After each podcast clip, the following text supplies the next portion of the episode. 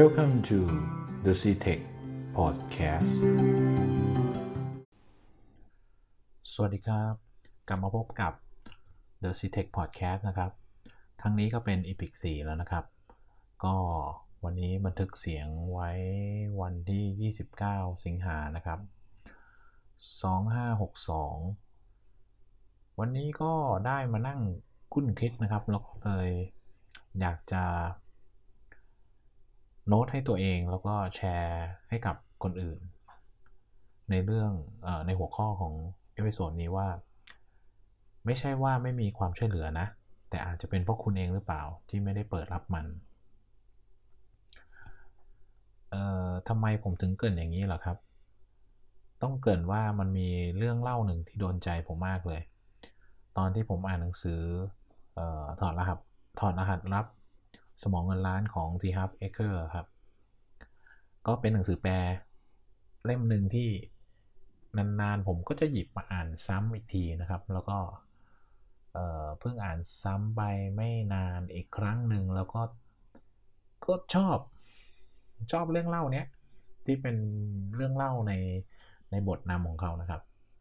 เรื่องมีอยู่ว่าครับ เป็นเรื่องของผู้ชายคนหนึ่งที่เดินไปตามหน้าผา แล้วก็ จู่ๆเขาเสียหลักการทรงตัวลื่นถลายตกลงไปในหุบเหว แต่โชคยังดีที่เขาพอจะมีสติแล้วก็คว้าไอ้ชะง่อนผาเอาไว้ แล้วก็ยึดมันไว้แน่นสุดชีวิตเลยเพราะกลัวตก เขาก็ตองแต่งตองแต่งอย่างนี้อยู่จนนานมากจนในที่สุดก็ตะโกนออกมาว่า มีใครบ้างไหมข้างบนอะพอจะช่วยผมได้บ้าง แต่ก็ไม่มีเสียงอะไรตอบกลับมาเลย เขาก็เฝ้าตะโกนร้องเรียกต่อไป มีใครมั่งข้างบนบ้างไหมพอจะช่วยผมได้บ้าง ในที่สุดก็มีเสียงดัง กึกข้องสนั่นไปหมดเลย ตอบกลับมาว่า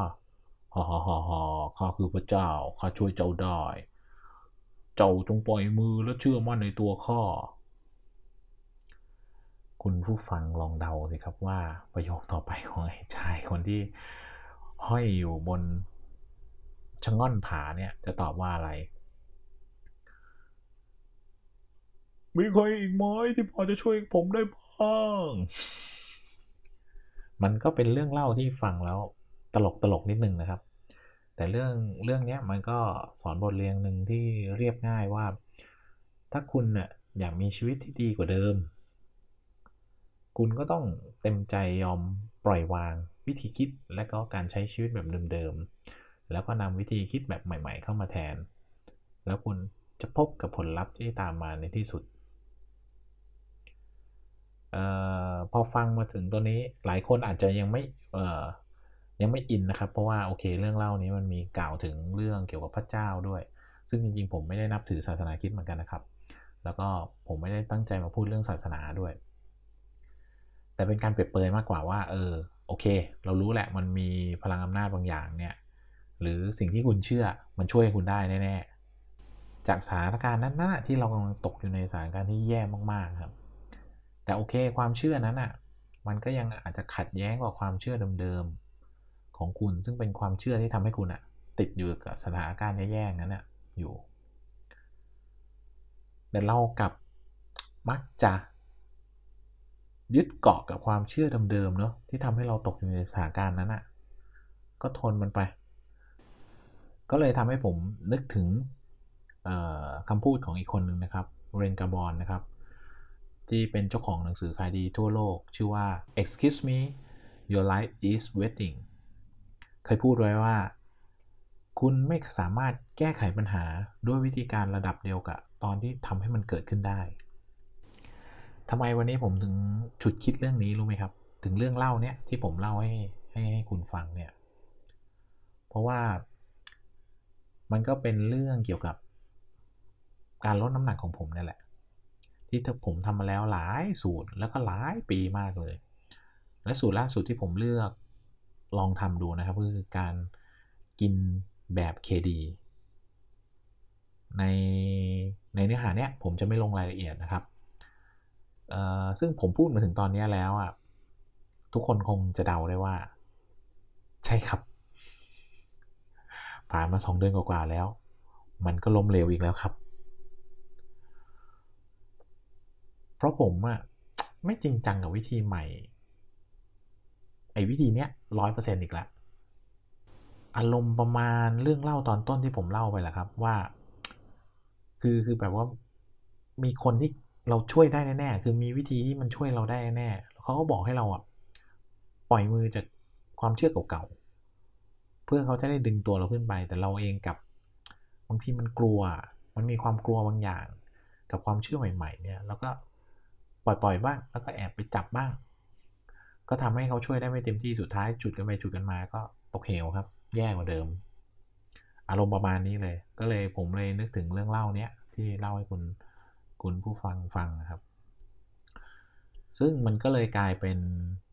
คำถาม กับตัวเองเหมือนกันว่า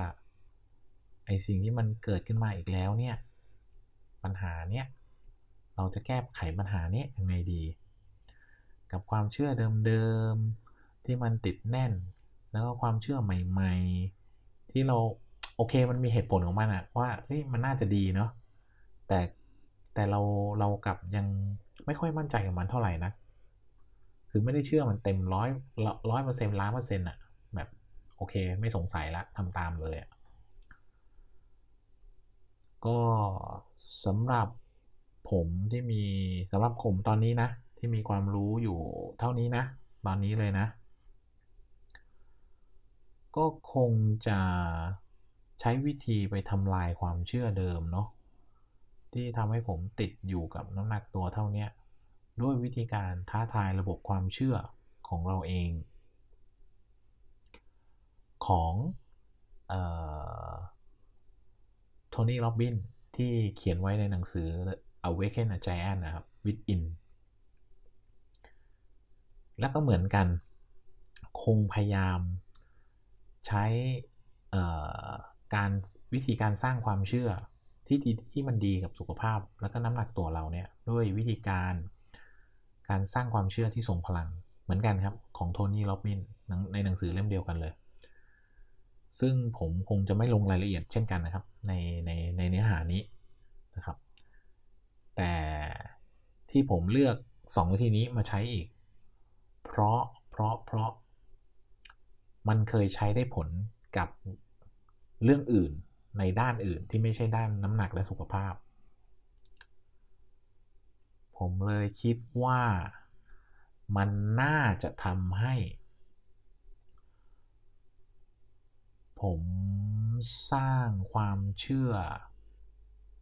ใหม่ ๆ กับ เรื่องที่สุขภาพดีได้แน่นหนากว่านี้ขึ้นจนผมเองเนี่ยสามารถปฏิบัติมันได้ต่อเนื่อง แล้วกลายเป็นนิสัยใหม่ทำนองนั้นนะครับ จนทำให้น้ำหนักลดลงได้ประมาณนั้น ก็คงต้องแอพพลายกันอีกสักระยะหนึ่งเลยครับ เพื่อเพื่อเพื่อให้เห็นความเปลี่ยนแปลง แต่บทความเนี้ย ผมอยากจะเน้นเรื่องที่เป็นหัวข้อมากกว่า เพราะว่า ผมเข้าใจนะว่าการเกิดเป็นคนอะทุกทุกทุกทุกทุกด้านอะของชีวิตอะมันย่อมไม่ได้ดีไปซะทั้งหมดอยู่แล้ว แต่ด้านที่มันยังไม่ดีเนี่ย ผมก็เชื่อว่า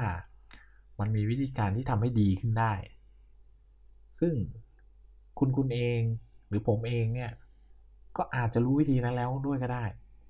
เพราะว่าโลกทุกวันนี้มันเป็นโลกของ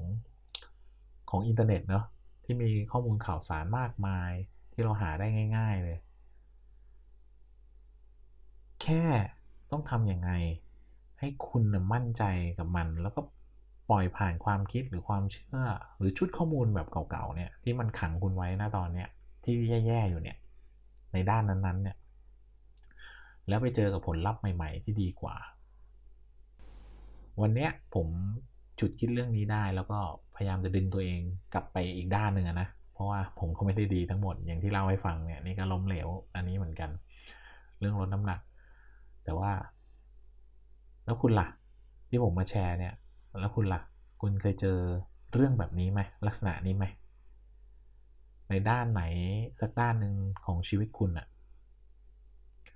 ที่จริงๆแล้วอะมันมีความช่วยเหลือ ยื่นมือมาอยู่ แต่คุณกลับ ไม่ยอมรับความช่วยเหลือนั้นนะแล้วก็ยังยังยังจมอยู่กับ